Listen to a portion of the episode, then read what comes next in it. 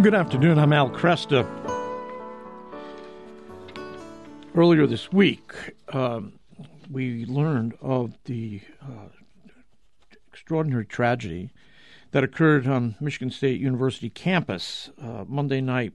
Uh, a shooter uh, killed three students there, injured five who were seriously injured. Two of the students, Brian Fraser and Alexandria Verner, belonged to Catholic parishes, and those parishes, of course, have been helping the community to grieve. Join me right now to talk a little bit about uh, the event and what uh, the church can do in moments of tragedy. We've got Father Jim Bilot of St. Paul on the Lake Parish in Grosse Pointe Farms, and you can visit uh, their website at stpaulonthelake.org. Father, thanks for joining me. You're welcome. Thank you for So- having me. Uh, an event, an event like this, really places extraordinary demands on pastors. The question is, what do I do in the face of you know such wickedness, such tragedy, such pain? Tell me a little bit about your reaction when you heard of the uh, shootings. Well, initially, when I heard uh, about the shootings, I was just stunned once again at this horrific uh, the, the, that keeps transpiring across our country, and it's it's very difficult to swallow. And then when I received the news that um, Brian was one of our parishioners, um, you know, because we didn't know the names, and wh- when Right. uh, we received a phone call that Brian was uh, one of the victims uh, who was killed, then it just then it takes it to a whole different level, becomes Yeah. very much more personal. Yeah, very Yeah. much so. Um, what were you able to do uh, as his pastor? Well, what we did um, is I went over to the house and met with the family, and we just talked, um, just going through some of the raw emotions and feelings, and praying for them. I the church has a beautiful prayers for the deceased, so we prayed those prayers. Uh, we also did um, in those in the book. There's also the litany of saints. Mm. So we prayed the litany of saints, invoking the saints, you know, the the saints who lived their life, those who were martyred for their faith. Um, they were all interceding on behalf of, you know, Brian and the others that were um, violently lost their life, and for the family to bring some consolation.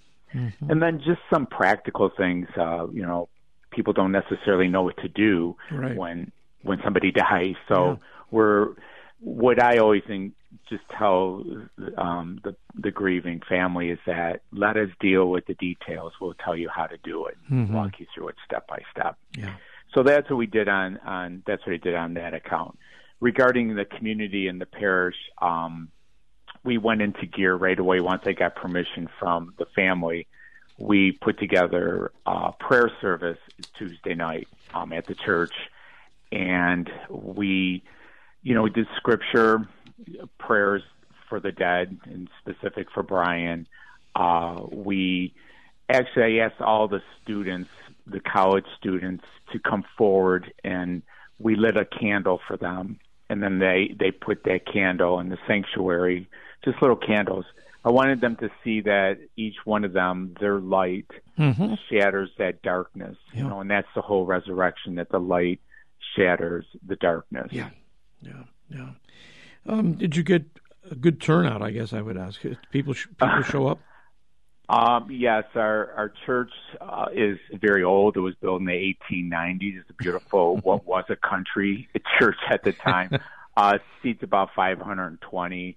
The church was packed. There was standing room up and down the aisles. Our gathering space was full. We have a little meeting room off the gathering space that was full. So we had TV monitors going to help um, people to be engaged if they could not be in the church itself. So yes, it was pretty busy.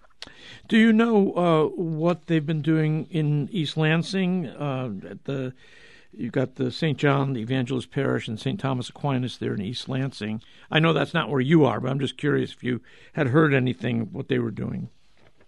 I have not heard what they were doing. I know that they were having prayer services um, up in East Lansing, and I know some of the like Brian's fraternity was planning on doing something this Sunday. Yeah. Um, I know that Guardian Angels in Clawson they had a prayer. I believe they did a rosary the other night as well. So everybody's been kind of bringing the community together and just praying and it's beautiful. It was it was beautiful to see. I couldn't believe how many students from Michigan State were there. It was yeah. it was quite edifying. Very good and quite humbling. Um, the question always comes up. Uh, here's a young man who was, you know, uh, had a great future ahead of him, uh, wonderful reputation. He was doing he was in the he was doing the right thing in the right place, but mm-hmm. something happened uh, he didn't deserve this. Uh, people have to raise the question why? How do you deal with that question? Well, you know, even according to our catechism, we can't really answer that question right, of why. Right. But what we do know is that God's greatness, His majesty, um, is greater than any evil that could ever infiltrate into our lives or into the world because of Jesus' resurrection. Yeah. So we always have to remember we have to go back to that very basic guiding principle that God is greater than this evil and that Brian was living his life. He was doing what he should be doing. He, he was living in goodness, right? Yeah. And, and that evil does not doesn't like goodness, but the fact that Brian was doing good things and something evil happened to him, it still shows the beauty and the character of him as being a college student, being diligent in his studies, trying to help pay for his education or what his little expenses that he would have. Mm-hmm. And it just shows goodness was still prevailing yeah. despite this evil tragedy that um, prevailed over at Michigan State. Does yeah. that make sense? Sure, sure it does. Okay. I mean, the resurrection, I think, is is just key because that's mm-hmm. the that's the place where uh, that's the moment in history where God reassures us that the ultimate end uh, of things is not darkness, it's not death, but is in fact light and life. And um, I, I think you're right. Everything, the resurrection changes everything when it comes to an event like this. Exactly.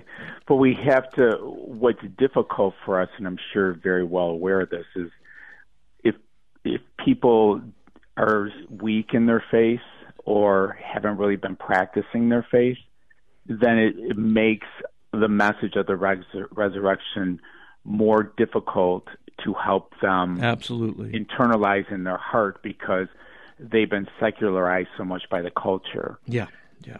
But what I what I take hope and consolation is, is that you know it's kind of like Jesus says we have to we have to spread the seeds, right? Mm-hmm. And so we hope that when we do this, that it, it does settle in their hearts and their souls, and it's enough to get them to start to get that flame going a little more, and to help them to uh, carry this burden that they have. Well, Father, thank you. Thank you for being there, and thanks for taking the time to be with us today. Um, You're welcome. Yeah. Thank you for all you do for um, us Catholics and everybody else that listens to your show as well. Thanks, Father. Okay. Have a good day. Father Jim Bilot is pastor of St. Paul on the Lake Parish in Grosse Pointe Farms. You can uh, follow the work of that parish. It's an outstanding parish. stpaulonthelake.org. Should mention we focused in, of course, on the uh, you know Brian Fraser, who was a member of the parish there. Uh, I, I, didn't. Uh, I want to make clear that uh, Alexandria Verner was from a different parish. she was from Guardian Angels Parish in Clawson, and um, I, you know, I just think that pastors are have a very important role to play at these moments. On the one hand, when there's such brutality and evil, um, the gospel may appear to not have any immediate consolation in people's lives. Uh, we know this from uh, when they people get serious news of terminal illness or when there's wicked accidents, um, when there's, in this case, murders. And yet, our priests are present as an extension of Jesus in those moments. And uh, they are frequently regarded as a source of great comfort and wisdom at moments like this. Uh, let me let me just mention a few things because I, when there are tragedies of this sort, we like to say, well, we often hear. I mean, we don't like to say, but we often think, anyways, that what what do we have to offer uh, more than the world has to offer uh, at times like this? And let me just go over a few things that uh, Kevin DeYoung, who was actually pastor of University Reformed Church in East Lansing, by the way, that was a church Sally and I were members of our our last uh, two years there. But Kevin DeYoung actually wrote a little piece on this, and I, I thought it was worth sharing with you. Um, the world, and this is not meant to minimize the importance of all that uh, love in the world, you know, loving friends in the world have. So don't take this as a, a put down. It's a reminder to us, though, as Christians, that we have something that we bring to this, and uh, doesn't mean we have to s- shove it down people's throat or stomp on it, but just listen. The world can send out thoughts. Well, that's good. But we can pray in Jesus' name. The world can provide counselors to listen, but we can speak of the Father of compassion and the God of all comfort. The world can offer uh, mindfulness seminars and yoga. We can make known the mind of Christ. The world can light candles.